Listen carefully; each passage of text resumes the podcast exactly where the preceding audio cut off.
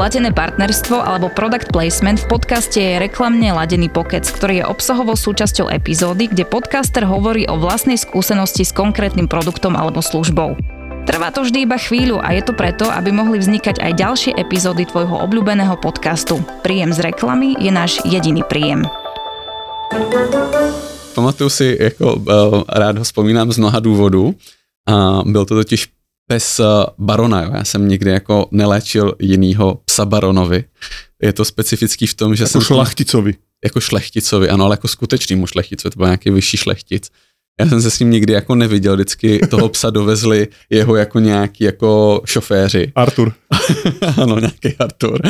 A byl to Leonberger ten pes, takže docela velký pes a měl osteosarkom jako nádor kosti a na přední noze, takže samozřejmě musím zdůraznit po posluchači, že zase jako horší končetina, kde může se nádor kosti řešit, že přese tam přenáší tak víc, psa. víc váhy, ano, já nevím, ten pes kolik měl, ty 60 kg, možná ještě víc, to už se nepamatuju. No a tak se samozřejmě řešilo, co s ním, jako internisti měli jasno, ty ho chtěli samozřejmě uspat, ale já jsem byl, já jsem byl onkolog, takže jsme udělali CT, a aby jsme věděli, jestli má nebo nemá nějaká další ložiska a na plicích se objevily malý flíčky, jo, takže to už bylo úplně všichni měli vymalováno. A já říkám, tak počkejte, tady máte prostě v Anglii plicní červy, ať to není ještě něco jiného, tak jsem donutil internisty udělat endoskopii a oni to mají fakt byly plicní červy, takže to byla jako první věc, takže to říkám jenom proto, že člověk by jako neměl mít rychlej úsudek, jo, takže vlastně pes neměl plicní metastázy, takže měl jenom nějaký vlastně druhotný jako onemocnění Klient potom teda souhlasil ten barom s amputací, že jsme mají tohohle velkého psa amputovali. Pes to fakt zvládnul, takže Leon Berger zvládl amputaci, amputaci na přední nohu, že byl jinak zdravý. No a druhá věc, proč mě to zaujalo tehdy, protože u toho kostního nádoru můžeš zlepšit přežívání tím nejenom, že jako uděláš chirurgii a dáš klasickou chemoterapii, ale můžeš použít imunoterapii, která se dává u dětí. Jo. A já to jako jednou za čas, když mě přijde ten klient, jakože tak hází, jakože peníze nehrajou žádnou roli, tak zmíním, že imunoterapie. A ta na tohohle psa, myslím, vycházela na první rok, protože to byl obří pes, asi na 4 miliony korun, jo. A ten, a ten baron říká, no tak jako jestli to psovi pomůže, tak mu to klidně kupte. Takže si pamatuju, že tehdy jsme dávali tomu psovi tuhle tu imunoterapii ale jak ten pes dopadl, vlastně pak už nevím, proč je za, přiběh ten covid, takže jsem nad tímhle psem ztratil kontrolu, ale to byl docela zajímavý případ pro mě. Teraz by som ti rád navrhol takú hru. Predstav si, že si pozeráš video na YouTube a môžeš úplne s kľudom a zhejtiť v komentároch. Ja ti poviem tri moje prípady, ktoré sú v rôznych časových rovinách. Prvý prípad bol, keď sme otvorili kliniku v Nitre. To znamená, že prax bola ešte v podstate taká, že začínajúca, ale už som niečo za sebou mal.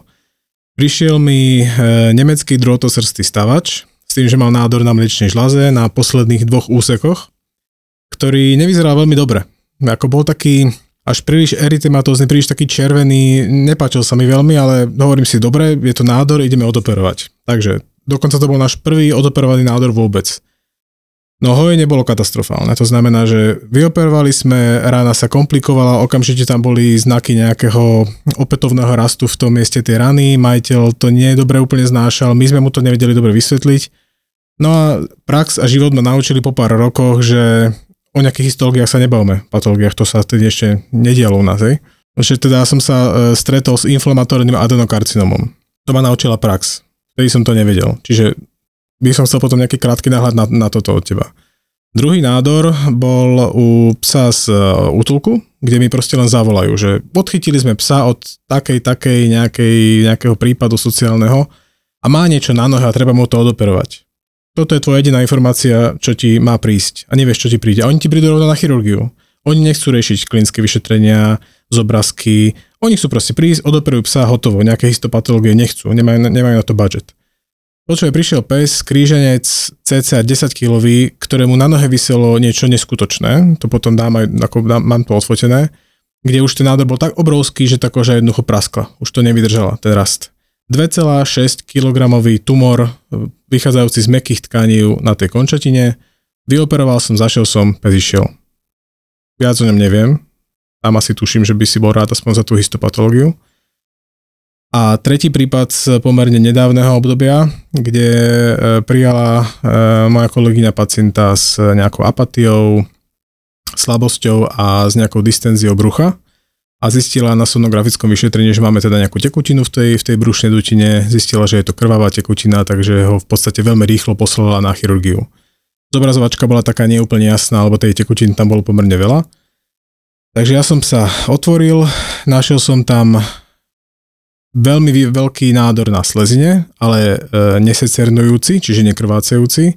A popri tom som našiel na pečení množstvo, naozaj veľmi početné nádorové zmeny. Vieš, čo je popyt?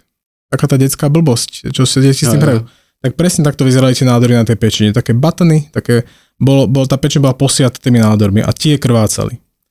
Opäť naše, naše krásne omentum zalepilo niekoľko týchto krvácajúcich nádorov, takže v tom štádiu ten pes aktuálne krvácal, ale teda brucho bolo plné krvi. A ja som majiteľom eh, počas tej operácie navrhol, že je to neoperovateľné, že tie, tie nádory z tej pečenie jednoducho neviem vybrať, lebo to nebolo na jednom aloku, bolo to tam všade.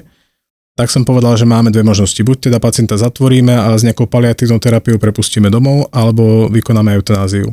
Majiteľia neboli naši stáli klienti. Rozhodli sa, že chcú psíka si zobrať domov a na moje prekvapenie, kde som opäť dostal facku od života, nevybral som tú slezinu, podotýkam. Chápem, že to nebolo úplne OK, ale vedel som, že ten pacient to má zrátané v úzokách a na moje prekvapenie je to mesiac od operácie a ten pacient stále žije. A nebere žiadnu inú terapiu okrem antibiotík pooperačných a nejakých nesteroidov, ktoré bral pár dní.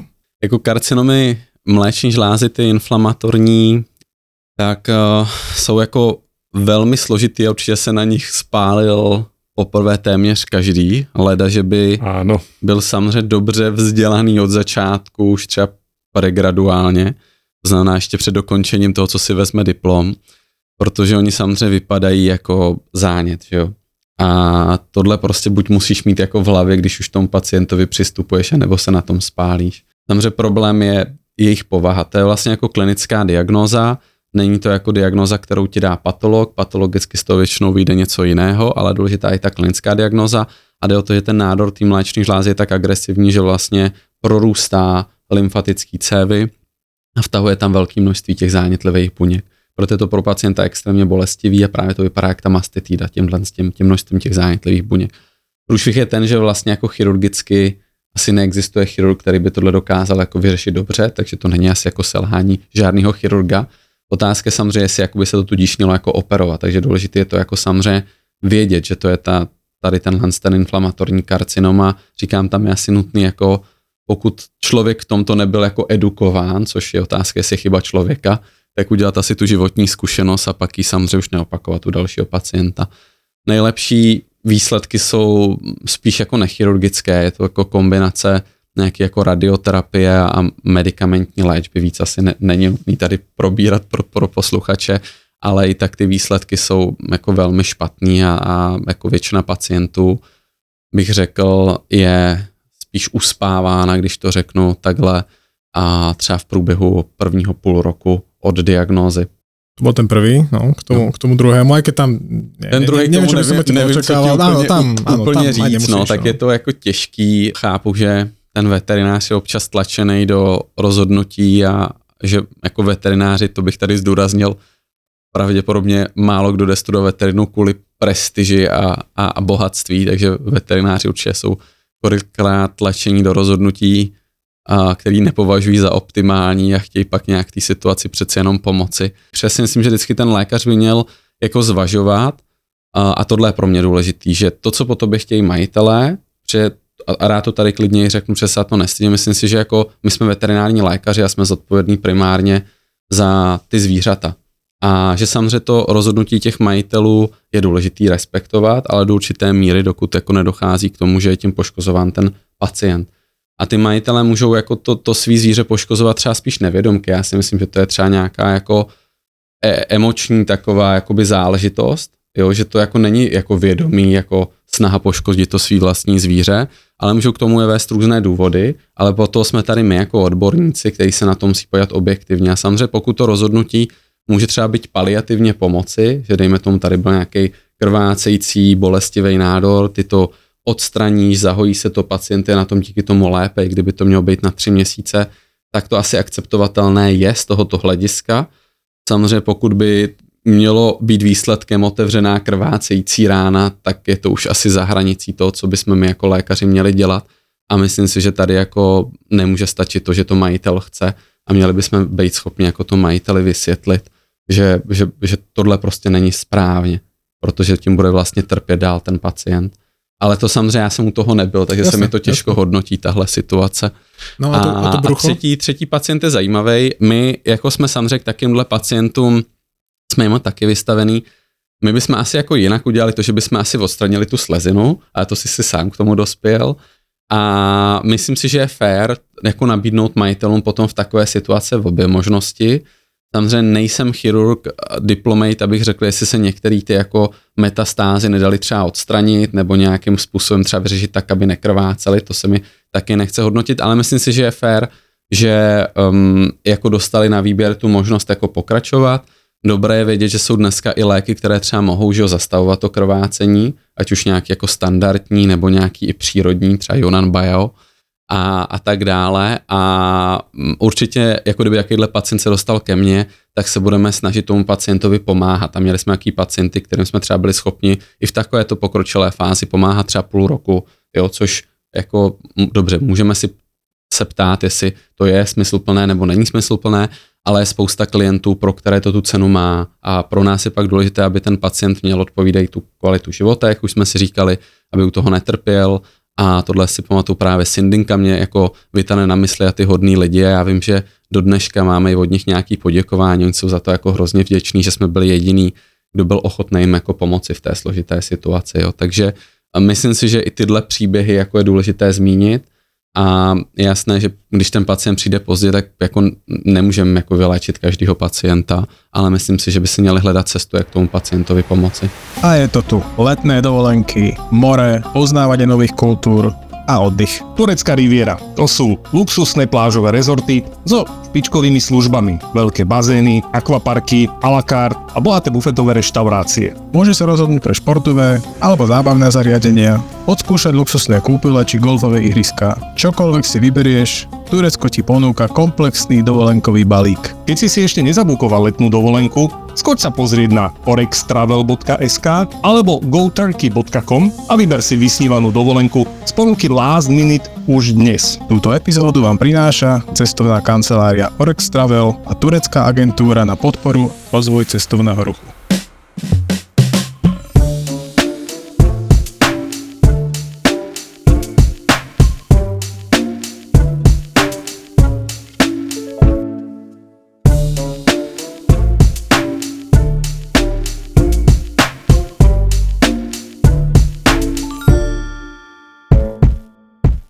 Doktor Ondraškor, ktorý je európsky špecialista v odbore veterinárnej onkológie. Dobre som to povedal? Dobře si to povedal. A to, a to, a to skúsme nejak definovať, lebo ľudia netušia, čo je to európsky špecialista, či, či sa tak človek vie sám definovať, keď má, má dobre sebavedomie, alebo či k tomu niečo musí absolvovať. Ano, takže jedná se o v podstatě certifikovaný program, který v tuto chvíli v rámci oboru veterinární onkologie lze absolvovat pouze na několika zahraničních pracovištích, eh, především teda univerzitních pracovištích. My teda pracujeme na tom, aby tenhle program bylo v dohledné době možné absolvovat i na našich klinikách, ale zatím tak daleko ještě nejsme. Takže v době, kdy já jsem na tenhle program nastupoval, tak jsem ho absolvoval eh, v zahraničí, konkrétně na univerzitě ve Vídni. A v podstatě jedná se jako o ucelený program, který zahrnuje nějaký jako ucelený teoretické vzdělávání, praktické vzdělávání a má jednu dílčí zkoušku z interní medicíny a potom závěrečnou certifikační zkoušku, která trvá dva dny. Je docela intenzivní teda. Dvoudňová zkouška, hej? Dvoudenní zkouška, ano, uh. a je to jako masakr docela, protože to trvá, myslím, každý den 8 hodin. A musím říct, že jsem nikdy jako se na, na zkoušce nerozplakal, ale ten druhý den jsem se teda rozplakal jako vyčerpáním a takým pocitem, že jsem to asi fakt jako nedal. A, a to teda probíhá jako na jednom místě v Evropě, oni, u nás to teda je v Gísenu v Německu, je to před mezinárodní komisí a pak teda se dozví s odstupem několika týdnů, jestli si jako úspěšně teda zakončil celý ten program. Až týždňou? No, myslím, Čiže to... jako na škole, že hned jsem věděl, že ne, jsem ne, prostě ne, pohorel. čekáš jako tři týdny, což je docela jako úmorný, jo? že vlastně tři týdny jako nevíš, jak si dopadlo. A kol, kolko lidí tě tam rostuje? No tak komisi? tam ten, ta zkouška má písemné části a pak má nějaký ústní části a na té ústní části tak uh, máš třeba dva jako přísedící, který s tebou probírají praktický případy. A já jsem měl teda jako Davida Argila, což je Scott, uh, takový docela jako přísnej, jako podle mě potomek jako statečného srdce, takže u toho jsem neměl úplně dobrý pocit z toho, musím říct. Rozuměl jsi mu? jako něco jsem mu i rozuměl, a na to jsem byl zvyklý už z Vídně, předtím mluvit zase vídeňským dialektem, veď, takže to mě jako až tak netrápilo, ale byl jako docela drsný, takže na, na každou druhou věc, co jsem mu řekl, tak to znělo spíš, že se mu to jako nelíbilo. A takže bylo to, bylo to zoufalství zakončený tím mým emočním jako výlevem potom na konci. A um, čekáš pak tři týdny, no. A po těch třech týdnech se dozvíš teda oficiálně, jestli jsi to zakončil nebo nezakončil. A pokud to zakončíš, tak teda získáváš titul jako evropsky atestovaného specialisty v daném oboru. Těch oborů je teda celá řada, to je asi dobrý zdůraznit, takže já jsem specialista v oboru té medicínské onkologie, pak je třeba ještě obor radioonkologie, potom je samozřejmě obor interní medicíny, neurologie, kardiologie, chirurgie samozřejmě, oftalmologie. Parazitologovia, klinickí Para... patologovia, naši jasné, oblúbení. Jasné, je, jako je jich celá, celá spousta, je to skvělý samozřejmě, protože ten člověk je vytrénovaný opravdu v tom daném oboru a dá se říct, že jako... Prepač, ja ti do toho skočím rovno. Čo to znamená vytrénovaný? Lebo sme hneď rovno skočili, mm-hmm. že ty si mal skúšku, ktoré by sa teda bežný človek s prepačením posral, ale Aha. čo tomu predchádzalo? Proste už len dostať sa na rezidenčný program, čo teda mm-hmm. predchádza tomu celému, není jednoduché a čo ano. obsahuje taký rezidenčný program, ako dlho to trvá? Ty skončíš 6 rokov veteríny, tak ako my bežní veterinári, smrteľníci, mm-hmm. ale tvoje ambície ťa ženú ďalej, ako to bolo v tvojom prípade a čo musíš absolvovat? A můžeš jít hned po škole, alebo musíš mít za sebou nějakou praxi? Nemůžeš, jako ideálně musíš mít za sebou uh, internship, to samozřejmě jako některé pracoviště nabízí, v mém případě to bylo pracoviště JAGI, jo, která samozřejmě měla v té době diplomaty, takže pro ně to bylo jednodušší. A internship je něco, kde vlastně získáš v těch klíčových oborech praktické zkušenosti, ideálně by to měla být chirurgie, interna, anestezie, zobrazky. A měl by trvat minimálně 12 měsíců. Já jsem měl nějaký 24 měsícový ten program, pak jsem měl ještě další praktické zkušenosti že z Animal Clinic, kde jsem dělal hodně interní medicínu a onkologii. No a pak já asi po čtyřech, pěti letech mý jako praktické medicíny přišla vlastně možnost eh, tady té rezidentury, kde probíhá výběrový řízení a tam si z více kandidátů potom vyberou toho jednoho, který ho oni považují za správného. To výběrový řízení je samo o sobě těžký, protože tam samozřejmě musíš eh, se přijít ukázat, pracuješ tam s nima prakticky a teď tě tam posuzují všichni diplomati na tom pracovišti, jestli seš teda ten pravej nebo nejseš pravej. Všichni se tě ptají, děláš s nima pohovory, takže já si pamatuju, že v té Vídni jsem dělal pohovor asi s deseti lidma a nejtěžší pohovor byl s profesorem Talhamrem, si pamatuju, to byl tehdejší šéf, který úmyslně na mě spustil vídeňským dialektem, takže jsem mu rozuměl akorát Gris Gota Wiedersehen, jo. A, a, a, víc jsem spíš jako bral z mimiky, že jo, takže když on se usmíval, tak jsem se usmíval taky a když, se, když působil vážně, tak jsem byl taky vážný, jo, takže tak nějak probíhal můj rozhovor s šéfem tehdy, jo.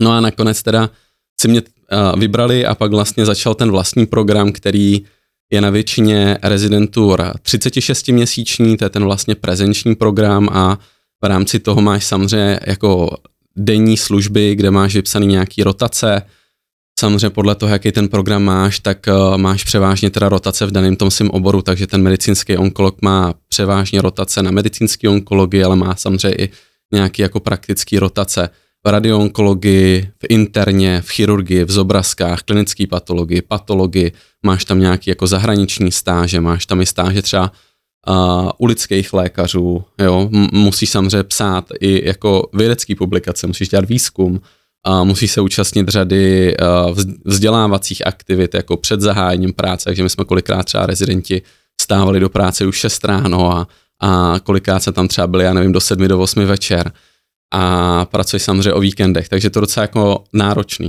To znamená, není to jako o tom, že máš prostě 8 hodinovou pracovní dobu, ale samozřejmě ve finále se ti to všechno zúročí a zúročí se to tím jako vzděláním, který ty získáváš. Takže myslím si, že jako většina těch programů má nějakou jako hodnotu a posouvá to samozřejmě v tý, na té odborné straně jako výrazně dál. To znamená, že vlastně ty ako keby chodíš kvázi normálně do té práce, robíš mm-hmm. s tými pacientami mm-hmm. A popri tom ešte samozrejme musíš splňať všetky tieto náležitosti Áno. a ty vlastne sa pozeráš na někoho, kdo robí s tými pacientami, učíš se od iných, alebo tě pouštějí k té práci to, tam? To je, to je důležitý. Ty vlastně potřebuješ um, každý den ty své práce mít pod supervizí. Takže když seš třeba, já nevím, na neurologii, tak vlastně každého neurologického pacienta, který ho děláš, že i onkolog musí mít nějaký počty neurologických pacientů, tak uh, je děláš s diplomatem neurologie. Jo, my jsme třeba ve Vídni neměli v té době, kdy já jsem tam byl třeba diplomovanýho kardiologa a i onkolog musí umět něco z kardiologie, tak jsem třeba i na takovouhle rotaci jel do Anglie na Royal Veterinary College a tam jsem byl čtyři týdny s jejich kardiologama a dělal jsem tam kardiologické vyšetření pod jejich supervizi. Takže vlastně jako seš neustále jako supervidovaný. I onkolog je třeba na, na sále nějakou dobu a, a dělá tam vlastně jako chirurgický zákrok, jako spíš takovou jako podržtašku, ale samozřejmě došíváš třeba kůže a tak dále. Ale musíš si tím prostě prejsť, aby si chápal ten rozměr toho, toho ano, odboru jako pro, takého. Protože si myslím, že jako především, že ta onkologie je taková jako multidisciplinární, ta, ta spoje řadu oborů, nemáš v podstatě obor, kterýho by se onkologie nedotýkala, takže je velmi špatně, když je nějaký obor, který mu jako vůbec nerozumíš, který, kterýho se jako do něj ani trošičku nepronikl a ten dobrý obor, nebo ten dobrý, ta dobrá rezidentura tohle chápe a snaží se tě do všeho nechat trochu nahlédnout. Je jako jasné, že medicínský onkolog nikdy nebude chirurg, to je jasný, ale měl by mít představu o tom, jak ten chirurg pracuje a to, to prostředí znát, aby byl schopen i s těmi chirurgy spolupracovat do budoucna. Ano, to můžem potvrdiť, je to skvelá spolupráca. Ja sa veľmi z nej teším, lebo s Ondrom spolupracujeme na klinike, kde pracujem, takže to je úplne perfektné. Ešte z týchto vecí spomínal si zahraničné stáže, spomenul si Royal College. Mne sa veľmi páči, keď si spomínal tvoj stáž v štátoch, lebo tam mm-hmm. si mhm. mal tu možnosť sa stretnúť s legendou. Ano. Dobre to hovorím? S Gregem Ogilvy, ano. Ano. Toho beru tak trošku jako svého druhého otce, protože on je takový, jako, to je člověk, který je vzorem, bych řekl všem ostatním lékařům a bych jsem řekl každému přál, včetně tebe, abys měl možnost třeba pohlednout na to, jak on pracuje, nejenom jako odborně, ale to, jak on pracuje třeba s lidmi. A pro mě to byla jako velká škola, to, jak on právě dokáže ty lidi získat pro tu svoji práci. A tam od prvního dne seš tažený do toho týmu a jsi součástí toho týmu a si pamatuju, že pro ně třeba bylo hrozně moc, že když tam s ním jednali různý ty vědecký společnosti o různých projektech, tak on si tě tam vezme a ptá se tě na tvůj názor, jak bys udělal ten vědecký projekty, což samozřejmě, když jsi rezident, tak jako nevěříš, protože normálně tohle je na úrovni nějakých profesorů a on chce slyšet tvůj názor, protože on bere, že každý člověk může mít zajímavou myšlenku a že paradoxně ty lidi, kteří jsou mimo, tak mají ty myšlenky třeba nejzajímavější, jo. Takže jako strašně inspirativní prostředí pro mě, pro to, jak dělat v našich podmínkách ty věci jinak a lépe. A tohle mi dalo třeba hrozně moc, ta stáž. Samozřejmě ten pocit z té zkoušky byl takový, jako jsem si fakt myslel, že, že jsem to neudělal a mm-hmm. nakonec to dopadlo dobře. Ale, ale jako ty dva dny jsou hrozně intenzivní. Oni to jako na ty evropský college eh, jsou taky přísný, takže třeba když jdeš na záchod, tak tě doprovází, jako abys třeba neopisoval. Ježiš, to fakt. Ma, maj, maj, mají ty jednotlivé skupiny těch rezidentů rozdělený, takže když jedna skupina dělá jednu část zkoušky, druhá dělá jinou, tak se snaží, aby potom se ty skupiny nepotkaly v pauzách, abyste si jako vzájemně neřekli. Že je to jako oskys, hej? že prostě, abyste se ten typ zkoušok medicínský, že abyste se neprelívali. No, no, no, no. No, no ale no. tak to by se aj očakávalo už na takomto leveli. A, ano, ale je to jako psychicky jako je to náročný, jako že vlastně ty jako náročný prostě nepodlehnout tam během těch dvou dnů zbytečnému stresu si myslím. Jo, což osobně si myslím, že je problém všech testů, že, jo, že jako ty testy nejsou ani tak o tom, co víš, ale jako o tom to nějak v sobě zvládnout jako časově uhlídat si ten čas, nepodlehnout tady tomu napětí a to na těch rezidenčních zkouškách je podle mě polovina úspěchu. Mm-hmm.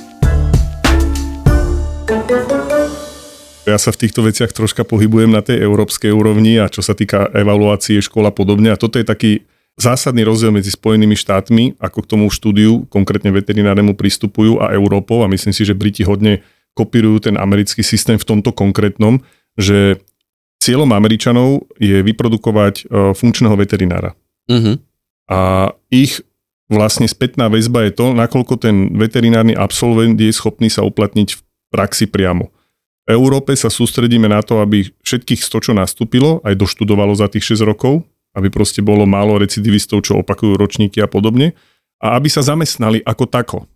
Že či robia v obore alebo nerobia v obore, ako dlho vydržia v obore, už tu v Európe až tak nikoho nezaujíma. Bohužiaľ, ten, taký ten sociálny aspekt toho všetkého a menej business-oriented aspekt. Ono to samozrejme aj súvisí s tým, že okrem britských škôl, alebo respektíve v Británii tiež nie všetky školy sú spoplatnené. Vieme, že Anglicko áno, Škótsko nie.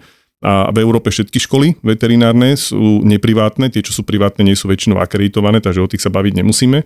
A toto je ten sociálny aspekt, že štát zainvestuje do najdrahšieho štúdia, veterína je všade na svete najdrahšie štúdium na jedného študenta a, a ten výsledok, ktorý očakávame, je v štátoch bojaschopný veterinár, samozrejme to není dokonale, to aby ma zase niekto nebral, že ja tu teraz vyspevujem, ak v Amerike je to super, ale tým, že tie detská si musia, drvivá väčšina študentov na to brať pôžičky, tak to štúdium musí byť postavené tak, aby ten človek po tých 6 rokoch ukončenia štúdia bol naozaj excelentne pripravený na to vy, vykonávať to zamestnanie, to povolanie a robil ho tak, ako ho robiť má.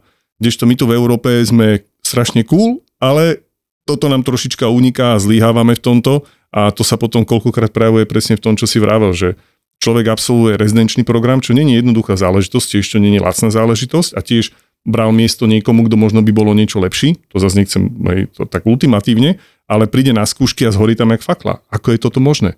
Že koľko už vecí muselo predtým zlyhať, aby na tých skúškach ten človek nebol presvedčivý. To, že na konci proste sa to z teba spadne a pustíš tie emócie, OK, ale to proste musíš ustať, lebo ten diplom niečo znamená. To je proste wow. To je, to sú jak maršalské výložky alebo admirálske, hej, to proste tak je. Lebo za tým niečo je, to není týždňový kurz niekde, to proste je odmakané, kopec ľudí, koľko, aké, neviem, či to, asi to je, lebo však IBVS, e, tá organizácia, čo zružuje všetky colleges a všetky tie špecializácie, to určite kvantifikuje, že aký je odpad napríklad. Nie každý, kto sa dostane do rezidenčného, ho musí skončiť. Povedzme si na rovinu, že tam je signifikantný odpad. Ľudia, ktorí neprejdú celým tým tréningom a proste takto by to malo byť, pretože na konci dňa to má byť ten najväčší špecialista. Ja ako chirurg veterinárny, keď sa tak môžem pomenovať, keď mám pacienta, na ktorého si netrúfam z akýchkoľvek dôvodov, tak viem, že ho môžem poslať a referovať diplomatovi. Ale komu už bude referovať diplomate? To je tá najvyššia inštancia a rovnako to funguje aj v humanej medicíne, však tie colleges sú aj v ľudskej medicíne, viac v Amerike ako v Európe, ale sú. A proste takto by to malo byť. A v tomto sú tie rozdiely medzi Európou a Amerikou. Takže to som sa moc rozkecal, ja sa ospravedlňujem, poďme naspäť do reálneho života. Ešte ma zaujíma jedna vec, e, keďže teda nastupuješ ten program a nastupuješ program nejakej teda onkológie, tak ty si už vtedy môžeš e, povedať, akým zvieratám sa ideš venovať, alebo je to brané zase všeobecne, že musíš zvládať aj teda spoločenské zvieratá, aj tie hospodárske zvieratá, prípadne konia, alebo ako to je, ako to je tam? V rámci těch eh, rezidenčních programů je tohle trošičku rozdílný, to znamená, že samozřejmě uh, třeba interní medicínu, pod kterou my třeba paradoxně spadáme, kde se bere, že budeš dělat jenom psy a kočky, ale zrovna to, ta medicínská onkologie teoreticky znamená, že můžeš dělat v podstatě jakákoliv zvířata, ale budu upřímný, že jako jakákoliv jiná zvířata v průběhu toho rezidenčního programu vidíš minimálně, že 95% pacientů, které léčíš, tak jsou psy a kočky, že tu a tam samozřejmě v rámci té rezidentury se tam třeba ozařovali koně, tu a tam se mm, léčili nějaký morčata, králíci, jo, to znamená nějaký hlodavci, tu a tam se léčili nějaký třeba papoušci, ozařovali a tak dále, ale to je fakt jako minimum je to spíš daný v tuto chvíli požadavkem toho trhu, že ten trh eh, zatím bych řekl na tu veterinární onkologii u těch dalších druhů nereaguje tak eh, živě, tak jako u těch eh, psů a koček, ale samozřejmě jako potenciálně samozřejmě by se ta spolupráce tady nabízela. My třeba jako s Láďou Jeklem jsme už o tom uvažovali, že bychom nějak jako by tu spolupráci začali zintenzivňovat, ale je pravda, že i ten vzdělávací program zatím na to myslí minimálně. To znamená, že mm, jako i ta příprava těch rezidentů v průběhu toho vzdělávání není zatím dostatečná, ale možná jako odpovídá tomu požadavku trhu, protože zatím těch pacientů se opravdu objevuje minimum. To znamená, na nějakých mých třeba 100 pacientů bude jeden pacient, který není pes a kočka, jo, z pohledu požadavku jako klientů. Mm-hmm. Dobrá, kam teda viedli tvoje kroky po skončení toho programu a ako si zúročil tie znalosti? No, já jsem ještě nějakou dobu zůstával na univerzitě ve Vídni a potom jsem teda neodlal jako nabídce z Anglie, kde jsem měl jako velmi zajímavou práci na Animal Health Trustu, což byla taková skvělá klinika, která tak jako stála někde na pomezí univerzitního pracoviště a soukromí kliniky, takže bych řekl, že z obojího čerpala to lepší. Animal Health Trust byli zajímavý tím, že byl takovou jako světovou jedničkou ve vývoji genetických testů, což nevím, jestli jako je známý, ale jako byl takým jako hlavním vlastně vývojcem různých genetických testů, jo, na různé infekční a genetické prostě choroby. A tam bylo jako super prostředí, tam byla spousta diplomatů, zajímavý případy, takže tam jsem jezdil poměrně dlouhou dobu a přerušilo to bohužel covid, že jo, covid byl takový to nepříjemný pro spoustu z nás a tam byly pak ty podmínky takový jako složitý, že jednak tam prostě byly různý ty karantény a oni potom z důvodu jako ekonomických problémů, kterou, který asi měli už nějakou delší dobu, tak uh, tu klinickou část toho Animal Health Trustu zavřeli úplně a vlastně všechny ty diplomaty jakože propustili, no, takže Animal Health Trust, ta klinická část už bohužel neexistuje. Na druhou stranu to otevřelo nové příležitosti, takže někdy v té době jsme začali postupně spolupracovat uh, s klinikama v Čechách, kde pracuji do dneška a postupně vlastně i s Palem na Slovensku a ta spolupráce bych řekl, že se prohlubuje, zlepšuje a jsem za ní rád, takže samozřejmě to zase nějakým způsobem jako ovlivňuje mi další jako směrování, že? Ja som to z tohto pohľadu, áno, keď to takto popíšeš, tak to znie ako taká malá individuálna katastrofa teba ako človeka, lebo si mal skvelú robotu na excelentnom pracovisku, ale ja si pamätám tie časy, keď si bol ešte vo Viedni a vlastne tých onkopacientov sme ti z času na čas posielali. Áno, áno. To bolo také, že tí ľudia o, do Viedne, hovorím, ale je tam kolega, je to český hovoriaci kolega, to je v pohode, ale už sú to určite také bariéry, že, že nie všetci boli ochotní vycestovať. Takže pre mňa predstava, že k nám budeš chodiť ako externista a poskytovať tú špičkovú onkologickú starostlivosť pod strechou Vetpointu bolo skôr taký sen. Akože by to reálne sa naplnilo a zrazu to tu je a deje sa to. Musíme si úprimne povedať, že onkologických pacientov máme stále viacej. Aspoň teda ja to pozorujem ten náraz, odkedy som proste prišiel do praxe a teraz po niekoľkých rokoch som, tak tej onkológie je naozaj stále veľa. A ľudia majú stále v hlavách možno nejakú takú stopku, že tá onkológia je neriešiteľná, je problematická, alebo aj u ľudí je to problém a tak ďalej. Mm. Takže je dobré nejakým spôsobom otvoriť ľuďom oči, že tá onkológia e, sa rozvíja aj v tej veterine a že máme možnosti keď ja napríklad pred človekom spomeniem slovo chemoterapia u zvierat, tak oni sa chytajú za hlavu, že, že to by som tomu zvieraťu neurobil. Takže bol by som rád, keby si mi povedal, že, že to tak nie je. Že ja s chemoterapiou mám naozaj skúsenosti, kde ich zrátam na prstoch jednej ruky. To znamená, že by ma zaujímalo, kam sa toto posunulo, keď mám zviera, kde viem, že je to niečo, čo by potrebovalo to zviera. Ano. O radioterapii samozrejme sa môžeme tiež niečo porozprávať, ale tá je naozaj, pokiaľ viem, vo Viedni najbližšie. Nejbližší radioterapie určitě ve Vídni, to máš pravdu. A co se týče chemoterapie, já myslím, že narážíme trošičku na to, že jako na univerzitách, minimálně na univerzitě, kterou jsme oba dva studovali, se to za našich časů, a nevím, jak je to dneska, příliš jako nevzdělávalo jakoby v tom no magisterském programu. Takže i ty lékaři vlastně naší generace, je to pro ně takový jako hodně fiktivní téma. Ono, když jako něco pro to je fiktivní téma, jak se to špatně těm klientům vysvětluje a třeba i tady tyhle jich jako obavy rozptiluje, že? A um, myslím si, že to je jako první věc, na kterou je nutné přemýšlet, jak toto měnit. A samozřejmě moje zkušenost jako člověka, který jako chemoterapie prováděl tisícekrát a tisícekrát je indikoval, je taková, že je to o těch zkušenostech jo, a je nutný zdůraznit, že nás budou poslouchat samozřejmě majitelé těch zvířat, že jako chemoterapie u zvířat má za cíl jako zlepšovat kvalitu života. To znamená, že nám jako jde převážně o to, aby neměl dopad na, na ty zvířata, jak ta choroba nádorová, kvůli který k nám ty klienti přichází, tak ta naše léčba. A to je pro nás jako hlavní priorita. Tohle si myslím, že trošičku rozdíl od toho, co třeba můžou mít majitele někdy zkušenost eh, jako od svých rodinných příslušníků, že tam je samozřejmě cíl se pokusit dostat to nádorový onemocnění do dlouhodobý remise, třeba ho za každou cenu vyléčit a je to spojený někdy jako fakt s nežádoucími účinky té léčby. A je to pochopitelný, protože tam chcete, aby potom ten lidský pacient žil třeba 10, 20, 30 let. Pro ty zvířecí pacienty jsou to jako nerealistické doby přežívání, protože žádný zvíře psí, kočičí takhle dlouhé době remise nepotřebuje. A pro nás je mnohem důležitější, aby od začátku, kdy se do toho spolu pustíme, tak aby tomu zvířeti bylo dobře. Aby ho netrápila ta choroba, ale aby ho netrápila ani ta naše léčba. Takže tu léčbu děláme mnohem mírněji, mnohem citlivěji. K tomuhle vedem vlastně všechny naše lékaře, k tomu je všechny učíme. Takže naše lékaři tohle umí, jsou k tomu vedení. A, a 90% našich pacientů od začátku tyhle podmínky splňuje. Samozřejmě tu a tam individuální pacienti třeba mohou reagovat za začátku hůř, protože mají třeba nějaké jiné choroby, které nebyly dříve dobře léčený, nějaký třeba chronický onemocnění střeva, ledvin a tak dále. Je tam třeba se musí potom, já nevím, individuálně upravovat ta léčba, ale dlouhodobě ten cíl máme u všech a dlouhodobě k tomu u všech těch pacientů směřujeme, aby ta kvalita života byla lepší s tou léčbou než bez té léčby.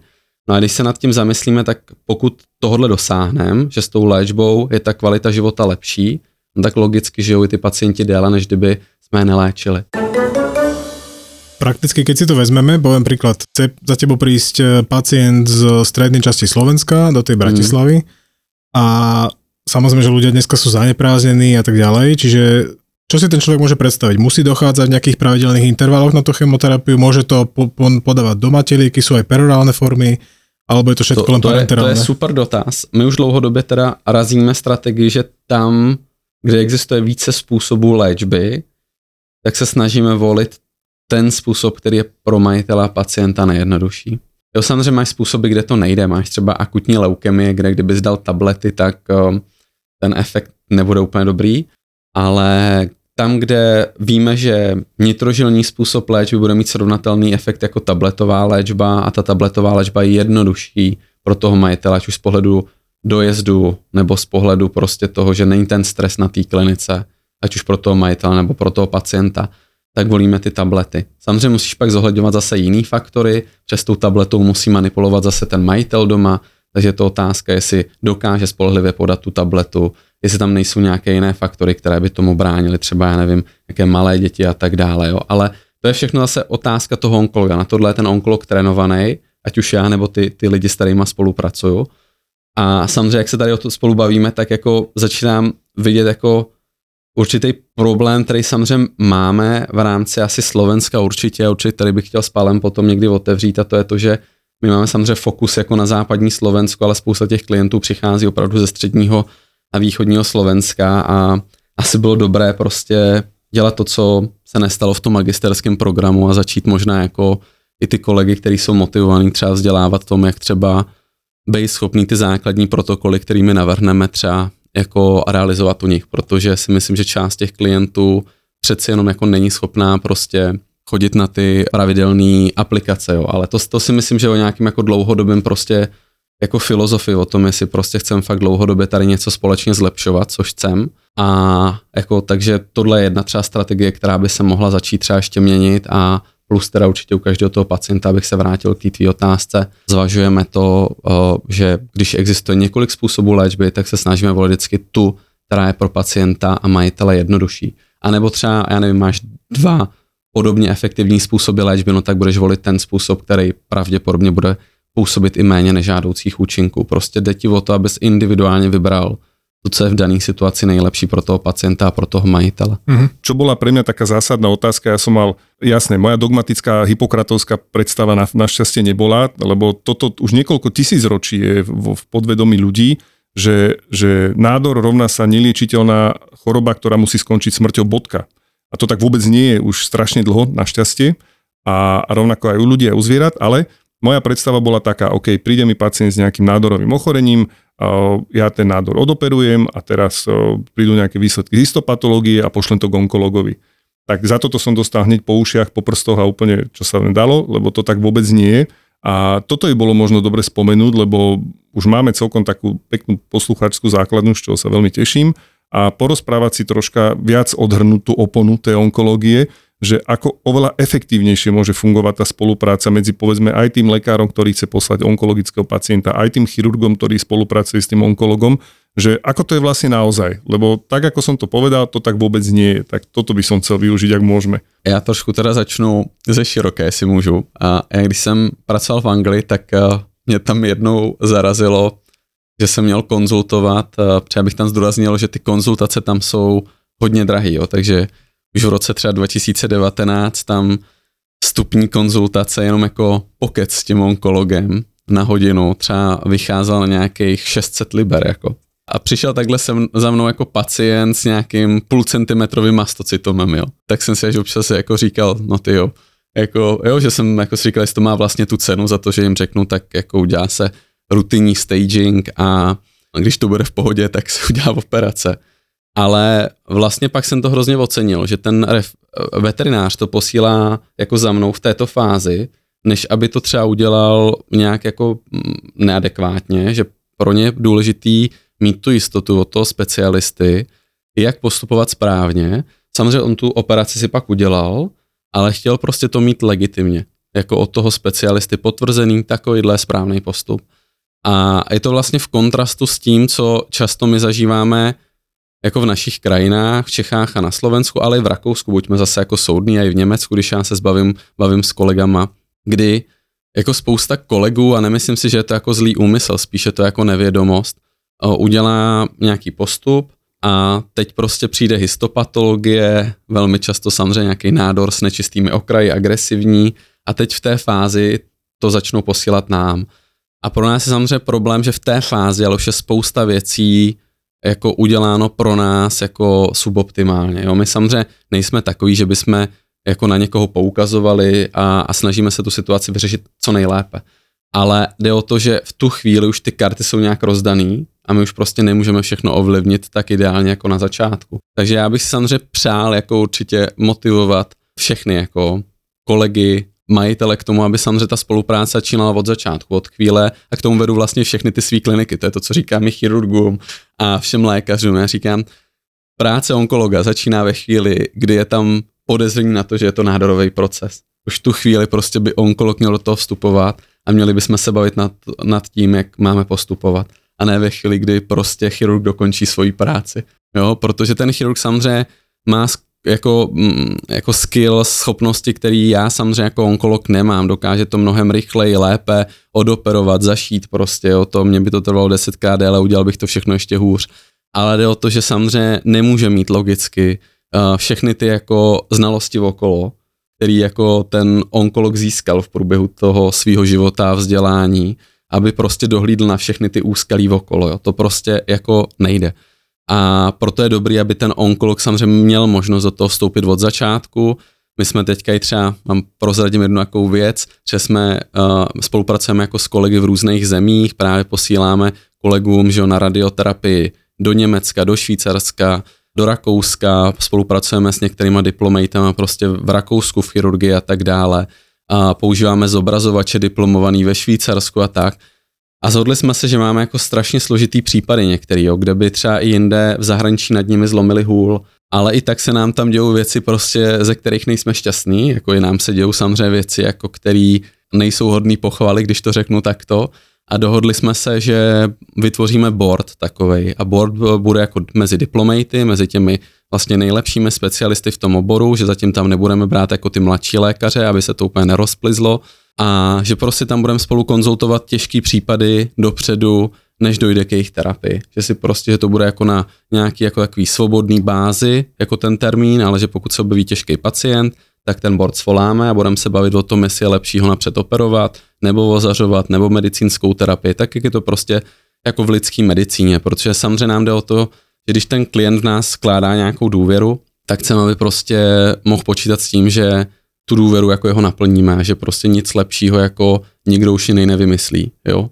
Aby prostě jsme se co nejvíc přiblížili tomu jako nejlepšímu rozhodnutí, co jde. Keďže už jsme se o pár onkologických pacientov s Pálom bavili, například co se týká těch osteosarkomov. Minul mi rozprával, že ako to posiela do toho laboratória na to histopatológie, že pošle celú dokončatinu s tým nádorom. A teraz v kontraste s tým poviem ja skúsenosť s niektorými labákmi, ktoré, teraz už mám samozrejme prístup k labákom, ktoré to robia inak, ale keď som sa ich pýtal, ako vám mám poslať ten tumor, napríklad vybral som niekoľko početné tumory z mliečnej žľazy. Áno, a zažil som labáky, kde mi povedali, pošlite mi to celé. Pošlite mi celú tú mliečnú žľazu, nech si proste pozrieme tie okraje a tak ďalej. A zažil som labáky, kde povedali, vyrešte mi maximálne centimetr krát centimetr a tým to hasne. A to asi teda začínam šípiť, že že to potom pre nejakú prognózu do budúcnosti je asi dosť e, nešťastné riešenie. Určitě no, ta patologie to s nakousl poměrně takové jako ožehavé téma. No tak pojďme do toho. Patolog je stejně důležitý samozřejmě jako jakýkoliv jiný obor, že jo, v té veterinární medicíně. A určitě je to stejně tak jako jakýkoliv jiný obor, omylný a subjektivní obor. Jo. Je to, jak když my tři teďka tady otevřeme rengen hrudníku a budeme ho popisovat a jsem si jistý, že se na něm nezhodneme. A jsem si jistý, že když ho ukážeme diplomatovi radi- radiologie, že na to bude mít úplně jiný názor, jak jsme se všichni tři mýlili. A to stejné je v té patologii, jsou docela zajímavé jako studie, a které ukazují, že když dvou diplomatům patologie dáš ten stejný vzorek, tak se v 50% případů téměř budou mílit. Mm-hmm. Jo, ale a to docela to zás, zásadně v některých případech, že se budou mílit jako ve stupni gradeu od grade 1 do grade 3, že se budou mílit jako v diagnozách, že ti jeden řekne třeba karcinom slní žlázy, druhý ti řekne lymfom. A to je jako poměrně zásadní problém. Jo. Samozřejmě je dobrý vědět, že když se standardně posuzují okraje excize, že se posuzuje třeba jenom kvůli ekonomickým důvodům 12%, takže 88% je neposouzených. A to jsou jako všechno důvody toho, proč je to jako velmi nespolehlivý vyšetření. Samozřejmě, když tomu jako rozumíš jako klinik, což ten onkolog by tomu měl rozumět asi ze všech těch oborů nejvíce těch klinických, tak už máš trošku jako cit na to rozpoznat, jestli by to sedět mohlo nebo nemohlo a jsi trošku opatrnější. A určitě jako jsou určité jako věci, jak tomu předcházet. Určitě ten patolog může být trošku ovlivněný tím, nebo zásadně ovlivněný tím, co dostává za materiál. Takže to určitě je o tom, jakým způsobem s ním spolupracuješ, co mu dáváš za informace, jo, jestli mu posíláš třeba některým těm nádorům s kostním postižením, třeba rengeny a tak dále, jaká, jaká je tam anamnéza doplněná, jak mu označuješ okraje excize a tak dále. Ale samozřejmě klíčově je taky to, jaký patologii používáš. Jo. Takže myslím si, že jako by tu mělo asi zaznít, když už jsme to otevřeli, že veterinární vzorky by měl posuzovat veterinární patolog, lidský vzorky, lidský patolog, jo, a že všechno jinak je špatně, protože samozřejmě jako lidský diagnózy nejsou stejné jako zvířecí diagnózy a tady vidíme jako zásadní hlavní problém a tohle pořád jako na Slovensku ještě nějak přetrvává víc než v Čechách. V Čechách už se nám to naštěstí jako tolik neděje. Jako v Čechách musím říct, že 90% vzorků vyšetřují třeba veterinární patologové, ale tady pořád ještě se nám stává, že velké množství vzorků chodí od humánních patologů. A přes veškerý respekt jako k ním, myslím, že prostě řada těch diagnóz, který oni jako znají u lidí, se u zvířecích pacientů vůbec nevyskytuje, což je jako jeden z velkých problémů. No ale ty potřebuješ potom samozřejmě, aby, abys to mohl léčit správně, tak potřebuješ mít samozřejmě správnou diagnózu, že to je, kdyby, já nevím, Palo jako ortoped chtěl jako operovat koleno, ale byl by to zdiagnostikoval a pes, pes kulhal na kyčel, jo, takže um, jako když to takhle připodobním. Takže to je přesně o tom, když ti nesedí ta patologie uh, a to se nám stává strašně často. Musím říct, že jako ty diagnózy nejsou správně. Naštěstí jako dobrý onkolog dělá cytologii, takže velmi často si pomáhá cytologií a je schopen třeba jako v řadě případů si na pomoc, ale jsou diagnózy, kde to prostě mm, ani cytologicky nepoznáš a kde to fakt musí jít histopatologicky nebo pomocí imunohistochemie a tam jsi odkázaný na jako luxusní, jako nadaný patologii a těch je taky jak šafránu, no. No a teraz ti poviem to, čo mi v dnešnej dobe hovorí ešte stále veľmi veľa ľudí u tej cytológie. Nechcú ma pustiť k tomu urobiť cytológiu, nejakú tú tenkoihlovú, pretože to ten nádor provokuje, pretože my ho mhm. rozdráždíme a on začne bujnieť. Jako majitelé, myslíš? Majitel, majitel psů, ano, lajkou. Jo, to, tohle je docela um, zajímavý, určitě kontroverzní téma. Já vždycky, když přijdou nějaké takovéhle dotazy, tak se snažím k tomu dohledat si nějaké informace. Jo. Přesně myslím, že i na tom jako se snažíme stavět, že ať už jako diplomovaní specialisti nebo i lékaři, kteří jsou motivovaní a seriózní, tak nějaký jako takzvaný evidence-based informace, to znamená e, informace, ke kterým máme nějaké jako důkazy um, z vědy ideálně nebo z klinického výzkumu. A samozřejmě není to tak, že by to nebylo úplně bez rizik. V lidské medicíně jsou popsané nějaké jako um, rizika tvorby nebo zvýšené tvorby metastáz, ale to riziko je třeba kolem 3 až 5 u vysoce agresivních uh, nádorů typu třeba karcinom prsu. Jo? Teď je samozřejmě otázka, to je vždycky to, co říkáme klientům, kterými na toto vznesou dotaz, jestli 3 až 5 u vysoce agresivního nádoru je vysoký číslo oproti tomu netušit, co léčím. Jo, samozřejmě jako nemůže metastazovat, a to bych tady zdůraznil, nádor, který je jako benigní. To znamená, když píchnu do lipomu, tak těžko jako se mi rozmetastazuje lipom, že ten nemá tyto schopnosti. Jako, aby nádor mohl metastazovat, tak vlastně musí jako zvládnout spoustu věcí, musí se nejprve dostat do krevního oběhu, to je vlastně to, co asi může ta biopsie umožnit, že se dostanou ty buňky do krevního oběhu, pak musí samozřejmě se uchytit v nějakých jako konečných uh, terminálních cévách, tam musí přežít, tam musí být schopen z těch cév jako agresivně proniknout uh, do toho prostředí za cévami uh, mezibuněčného a tam začít vlastně prorůstat a, a, a šířit se což samozřejmě benigní nádor neudělá. To znamená, ten benigní nádor by teoreticky se mohl uvolnit do toho krevního oběhu a tam by byl pravděpodobně jako by zanikl. Jo? To znamená, tam by jako nepřežili ty buňky. Takže to je to, co bych jako zdůraznil, že benigní nádor toto určitě neudělá. Ten maligní nádor asi může tyto rizika teoreticky mít, jako v tomto rozsahu, co klasifikují ty humánní studie, že on je to fakt jako velmi složitý proces, a je pro ty extrémně jako agresivní nádory je to velmi složitý to metastazování ho docílit a využívají k tomu spoustu mechanismů, který asi nad rámec tohohle podcastu to tady probírat a asi by to nebylo úplně záživný pro posluchače. Určitě, já bych som ešte možno chcel aj pre tých, ktorí, lebo už tu začínáme hádzať veľa tých termínov no. a ešte sa k ním určite aj vrátime a, a padnú benigný je ten nezhoubný, omlouvám se, áno. Nie, nie, nie, to je v pohode, však preto sme tu takto partia, aby sme keď sa zakecáme a malígny je, je ten zhoubný, zlý, ten zhubný. Který metastazovat právě může. Tak, toto som sa chcel rovno na to opýtať, ano. že čo robí nádorom malígným? Prečo o niektorom nádore povieme, že je nezhubný, ale prečo o niektorom type nádoru povieme, že toto je zhubný nádor? Čo robí tu zhubnosť? To je skvělý dotaz, ano. Jako z toho onkologického hlediska za tím maligním, tím zhoubným považujem nějaký jako ne dobrý působení na ten organismus. A nejčastěji se tím myslí teda schopnost metastázovat, to zná šířit nějaký jako vzdálený ložiska, když to řekneme teďka neodborně, protože ty vzdálený ložiska se samozřejmě můžou uchytit v životně důležitých orgánech, jo, jako třeba mozek, a když samozřejmě metastáza se vytvoří v mozku, tak můžou se tam vytvářet i nějaké nervové problémy, typu třeba záchvaty, nebo může třeba ten pacient upadnout do komatu. Že porucha funkčnosti toho orgánu jako takého. Přesně tak, přesně tak. Jo, nebo může třeba ten pacient, já nevím, do toho mozku vykrvácet a umřít prostě. Další závažnost je určitě lokální agresivita toho nádoru, to znamená ten nádor vlastně tím, jak lokálně prorůstá ty zdraví tkáně, tak může lokálně v tom místě vadit, což může působit závažné bolesti, může to bránit třeba lokálně uh, funkčnosti toho orgánu, třeba na končetině může ta, ta končetina být neschopná pohybu. Jo. Bože dojít k zlomenině. Zl, ano, super, ty jsi dokonalý, ty mi pomáháš. ano, může dojít, může dojít k zlomenině, přesně tak. Třetí biologické působení může být, a to už bohužel se nevyhnu asi tomu výrazu, jako takzvané paraneoplastické působení, to znamená, že ten nádor produkuje nějaké biologické látky, které mají vliv eh, na nějakém jiném místě v těle.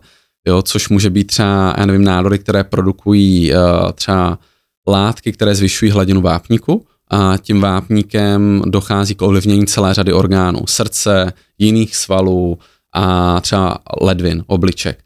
A tím pádem ten pacient začne mít třeba slabost, začne mít třeba třesy, začne mít uh, arytmie třeba na srdci, a začne třeba výrazně pít a močit. Jo, takže to je vlastně jako jeho další působení a někdy to může mít takovou závažnost, že vlastně tenhle ten paraneoplastický syndrom toho pacienta ovlivňuje a snižuje kvalitu jeho života více, než třeba ten vlastní nádor, protože tohle třeba často dělají karcinomy análních váčků, což jsou někdy velmi malý nádory, který toho pacienta jako jinak ani třeba mu, mu nevadí, ale vadí vlastně ten paraneoplastický syndrom, tvorba vlastně těchhle z těch jako hormonálních působků, které zvyšují potom ten vápník. No a samozřejmě máš někdy teda i benigní nádory na hloupých místech, jako je třeba mozek právě, takže tam můžeš mít někdy jako mm, relativně benigní nádor, který ale bohužel protože mm, ten mozek je ohraničen lepkou, lebeční kostí, no tak tím, že roste nádor benigní, tak utlačuje mozek a tím vlastně má přeci jenom jako dalo by se říct klinicky maligní působení, to znamená znovu objevení se těch nervových potíží. Jo? Takže tohle je taky jako na, na hraně toho, jestli považovat nádory mozku vůbec za, za benigní, nezhoubný, protože samozřejmě to jejich klinické působení ve finále téměř vždycky zhoubný je na toho pacienta. Takže oni ty vlastně ty nádorové ochorenia, to jsou hodně sofistikované záležitosti. Ano, oni sú vo svojej podstate chcú prežiť a tým pádom sú hodne nadúpané v tom, ako urobiť všetko preto, aby v tom tele prežili čo najdlhšie, hoď z toho svojho hostiteľa vo väčšine prípadov, hlavne pri tých malígnych, ak sú není liečení, tak dovedú až ku koncu predčasnému. A, a ty si jako nakousl velmi zajímavé téma, ono vlastně jako uh, nádorová onemocnění jsou takové jako urychlená evoluce, že? Uh-huh. A jako ten původní trend té onkologie byl vyléčit ty nádory za každou cenu, což ale vedlo k tomu, že si vlastně urychloval evoluci těch národů, takže se jako urychloval, urychlovalo i selektování jako agresivnějších klonů těch národových buněk, takže vlastně v důsledku toho, to, co přežilo, bylo ještě agresivnější než ta původní choroba.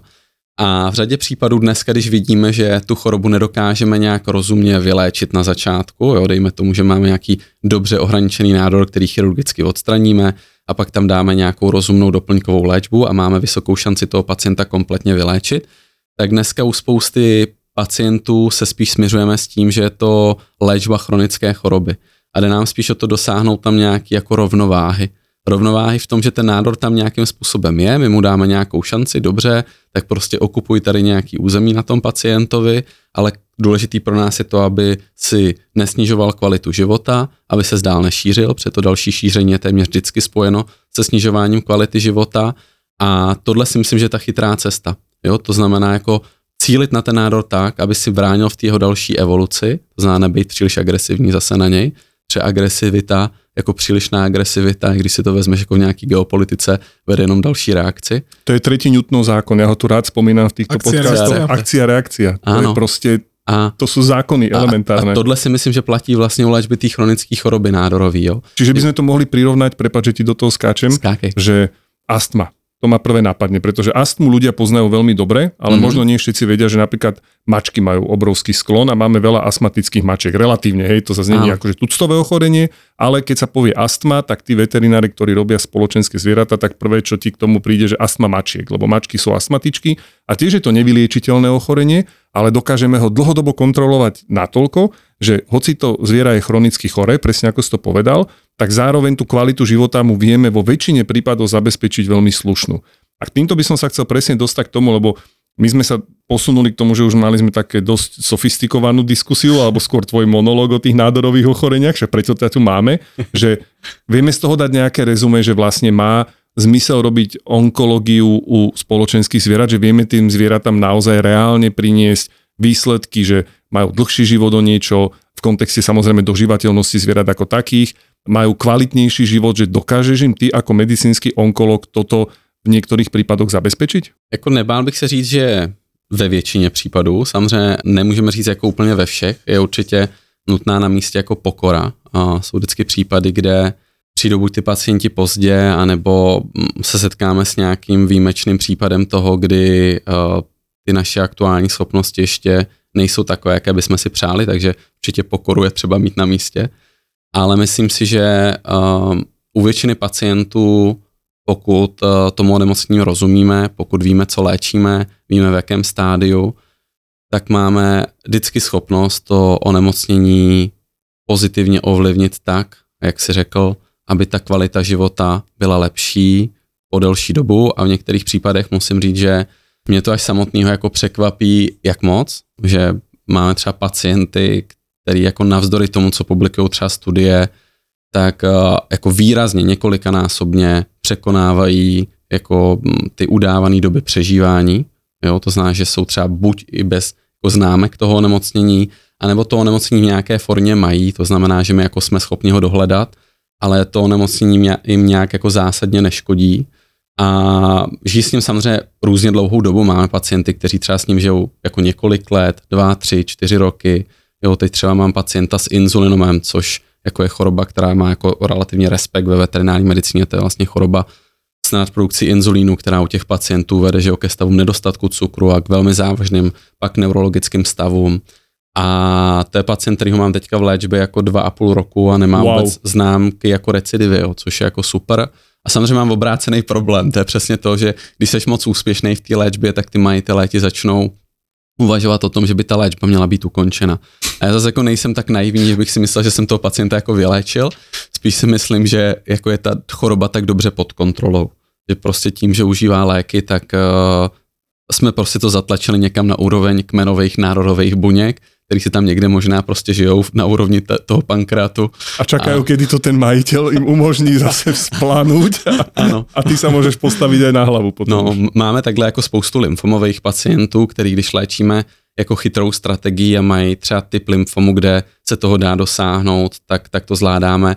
Jsem třeba pišnej na to, že máme spoustu jako střevních lymfomů u koček, eh, kde jako víte, že ta prognoza je docela závažná, který jsme zjistili, že, že máme, máme třeba jako je pod kontrolou rok, rok a půl a dva. Wow. Jo, takže to, to jsou jako dobrý výsledky. Lymfom, ještě aby jsme vysvětlili, to ľudia často, alebo laická verejnosť mm-hmm. pozná pojem lymfom, lebo aj u ľudí je to veľmi závažné a bohužiaľ relatívne časté ochorenie s veľmi mm-hmm niekedy horšou, niekedy lepšou prognózou, čo je lymfom. Ako, kebyž, ja to vždycky tak hovorím, keď sa snažím niečo klientom vysvetliť, čo je trošku náročnejšie, tak to ma raz niekto taký starší a chytrejší naučil, že predstav si, že tam stojí tvoj 12-ročný bratranec alebo sesternica a máš mu vysvetliť. To je už skoro tínedžer, to je už človek, ktorý má na všetko zrazu názor, ale ty mu musíš takto sofistikovanú tému vysvetliť tak, aby ju pochopil.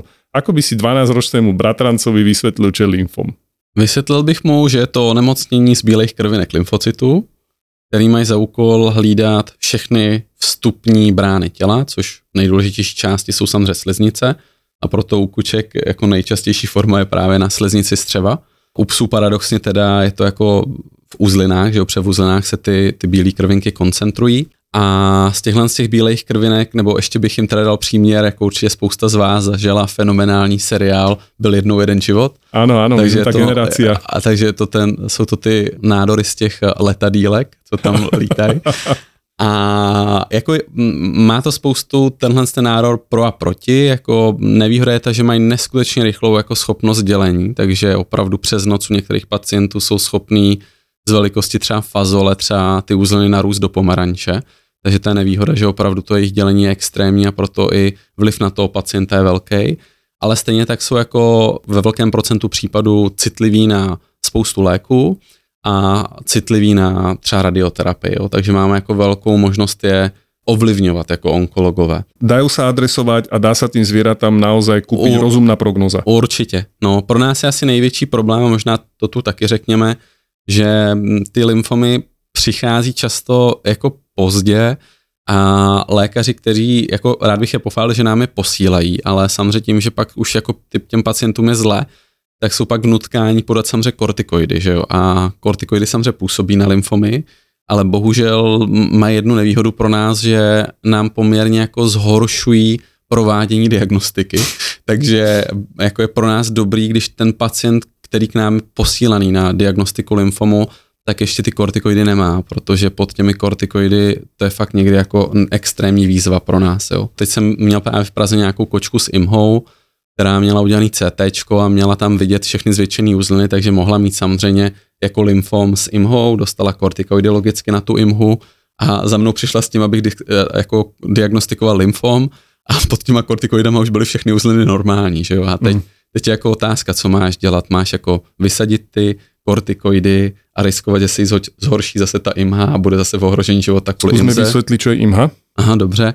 A IMHA a pro posluchače je vlastně rozklad červených krvinek v důsledku reakce imunitního systému. Velmi často je to proto, že ty krvinky můžou být buď označený nějakou mm, nebo nějakou látkou, anebo můžou být přímo označený protilátkama, což jsme si mysleli, že by mohl být případ toho lymfomu, protože lymfom vychází vlastně z těch bílých krvinek, z lymfocytů, část z nich jsou B lymfocyty, což je u koček častější typ a ty by mohly právě produkovat ty protilátky a přímo vlastně atakovat nebo označovat ty červené krvinky. Že ten pacient si sám likviduje vlastné červené, červené krvinky. krvinky a vlastně u těch národových procesů, což je docela zajímavý, to může často vlastně být jako první známka toho národového procesu. Čiže to je součást toho paraneoplastického procesu, a, ano, mohli přesně povedať? jak jsme se bavili přesně tak u, u té hyperkalcemy, u toho vysokého vápníku, tak tohle je další příklad vlastně ta, ta hemolytická anemie, ten rozklad těch červených krví. Fascinujúce, čo to všetko dokáže spustiť, ano. akú kaskádu. A jediný možný liek na takýto stav, lebo to je akutný stav, ktorý keď sa mm-hmm. nepodchytí, tak veľmi rýchlo môže toho pacienta zabiť. Tak. A tam je te- terapia voľby práve tie kortikoidy, takže zrejme preto došlo k podaniu tých tak, liekov, tak. ale má to tie úskalia.